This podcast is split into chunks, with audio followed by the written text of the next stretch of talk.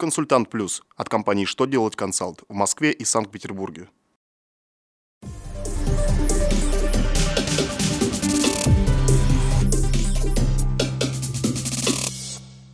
Добрый день! Для вас работает служба информации телеканала «Что делать ТВ». В студии Александр Трифонов.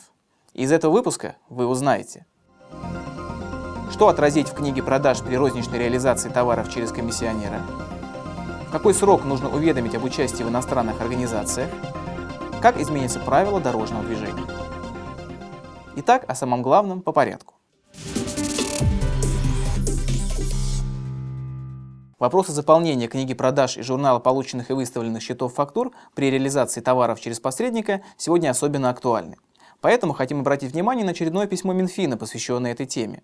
Финансовое ведомство разъяснило, если комиссионер от своего имени реализует товары комитента в режиме розничной торговли физическим лицам за наличный расчет, то счета фактуры он не составляет, если выдает населению кассовый чек или иной документ установленной формы. Соответственно, комитент в адрес комиссионера тоже счета фактуры не выставляет. В книге продаж комитент может зарегистрировать первичные документы, подтверждающие продажу товаров или иные документы, например, бухгалтерскую справку расчет, содержащие сводные данные по розничным продажам через комиссионера за месяц или за квартал. Президент России Владимир Путин подписал закон об отсрочке вступления в силу антиофшорного закона.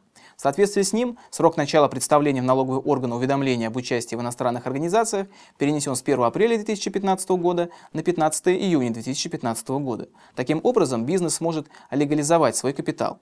Уведомлять налоговиков не нужно в случае, если учрежденная иностранная структура ликвидирована в период с 1 января 2015 года по 14 июня 2015 года. В соответствии с общим порядком уведомлять нужно будет не позднее одного месяца с даты возникновения участия в иностранной организации. Правительство Российской Федерации приняло постановление о внесении изменений в правила дорожного движения. Они связаны с введением пешеходной разметки по диагонали, новых оформленных красным светофорных секций, появлением новой разметки парковки без указания отдельных машиномест. Кроме того, в постановлении закрепляется право велосипедистов ездить по выделенной полосе для общественного транспорта, а под некоторыми знаками парковки установят новый знак – парковка по диагонали к тротуару. Все это должно улучшить ситуацию на дорогах и разгрузить их, а также оказать положительное влияние на безопасность дорожного движения. На этом у меня вся информация. Благодарю вас за внимание и до новых встреч.